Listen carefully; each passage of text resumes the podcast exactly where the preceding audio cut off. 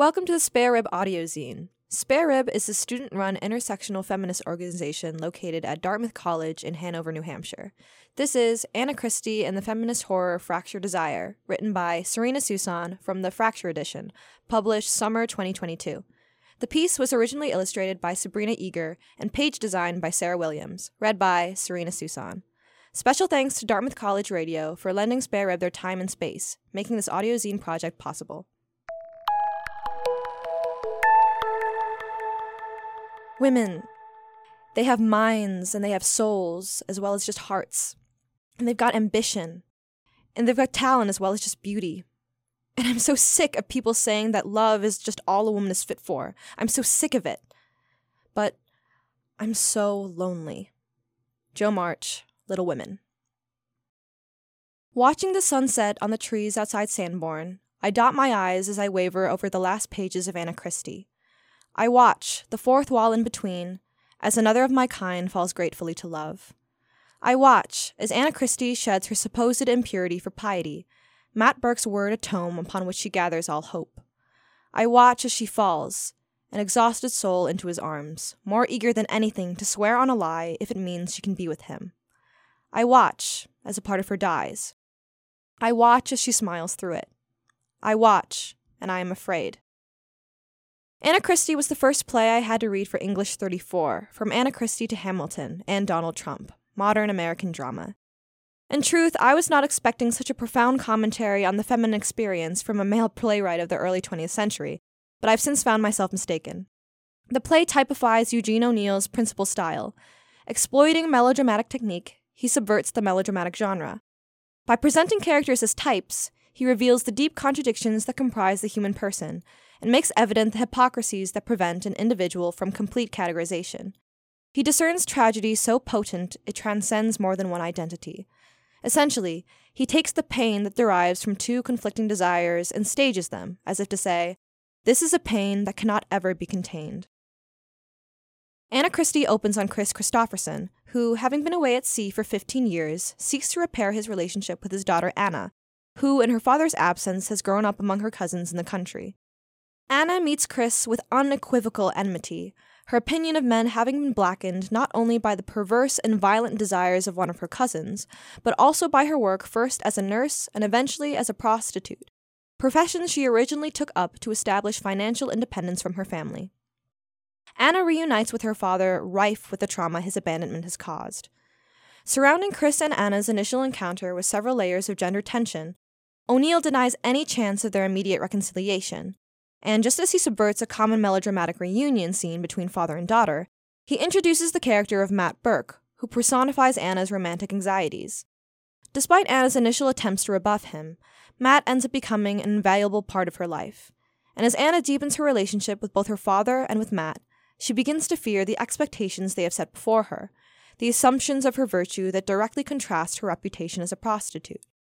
When Anna eventually reveals the true nature of her work to Chris and Matt, they're horrified, and Matt himself leaves the scene, seeming never to return. The final act of the play resolves intentionally abruptly, with Matt returning to ask for Anna's hand under the condition that she renounce her former character and swear her devotion to him.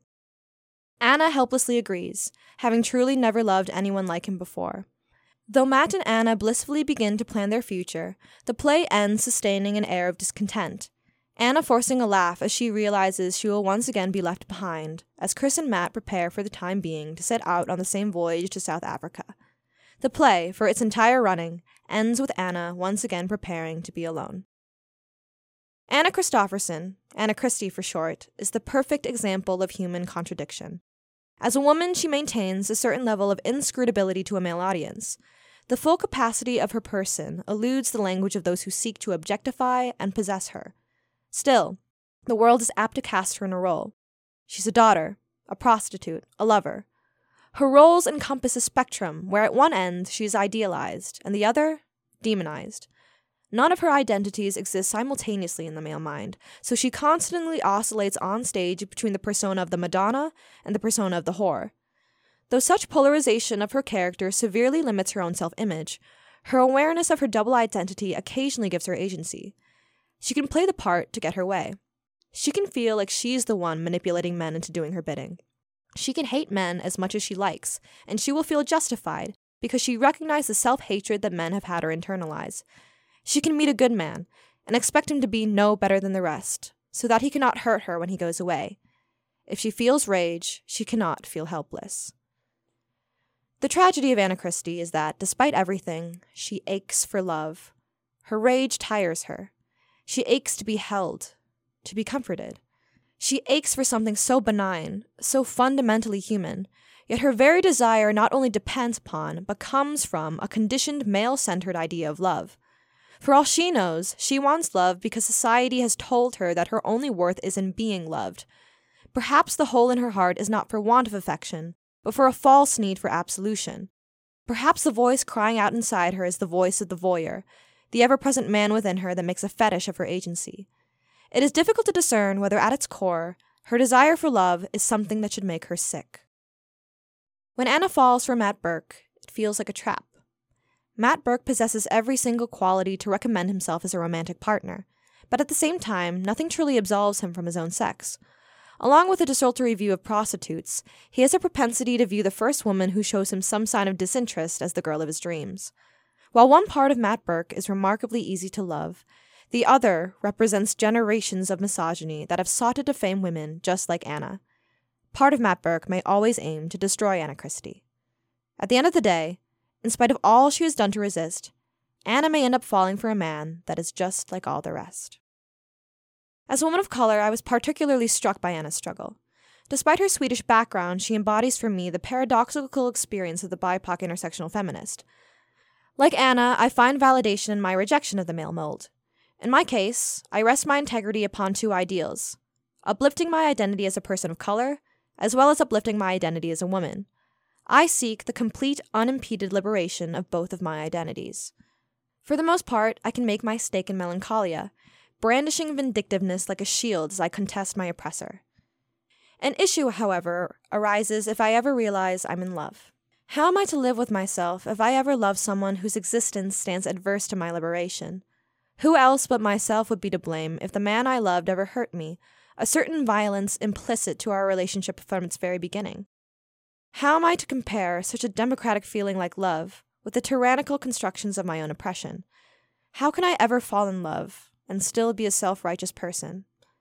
Every conflicting fear I've ever had has fractured my desire so acutely that I have ceased showing love altogether. Yet still I ache, Still, I ache to know what it is like to be like Anna Christie, and despite my moral convictions, just concede. Still, I ache to love and be loved because, more than anything, more than I'm an advocate for justice, more than I'm a person of color, more than I'm a woman, I am so profoundly lonely. My identity has assured me of that. I know I have worth outside of the service I render to other people. In my moments of greatest confidence, I can attest that I am smart.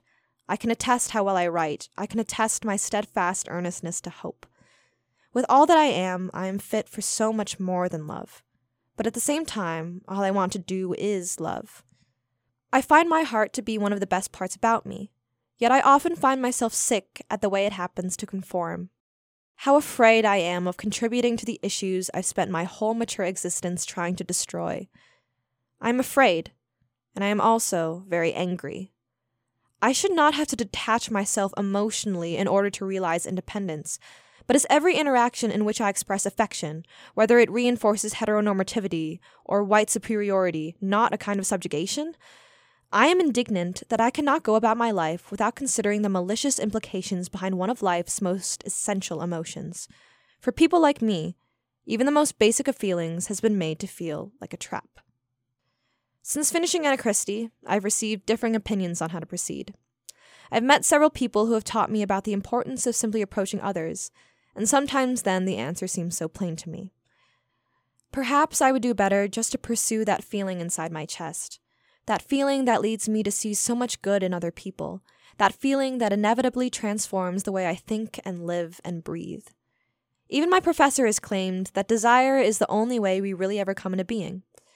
Time and time again, I have contemplated the all encompassing circle of oppression under which people like myself appear to operate, agency an elusive concept contrived upon the wind, and, while extremely disillusioned, I've never found myself apt to brook self stagnancy, to live my life not loving. A friend once remarked to me how the most perfect type of oppression is that which the subject enacts willingly. I am not certain how to elicit progress with every single one of my actions, but I am determined not to be the source of my own paralysis. I will not wholly be like Anna Christie, but I am determined to declare my love so fiercely that the world will have to pay me justice. I am determined to see love as an act of resistance. I am determined to find a way out of the tunnel in which I currently reside. Though I move forward in darkness, I can be assured there will always be a bit of light where at least I know I love.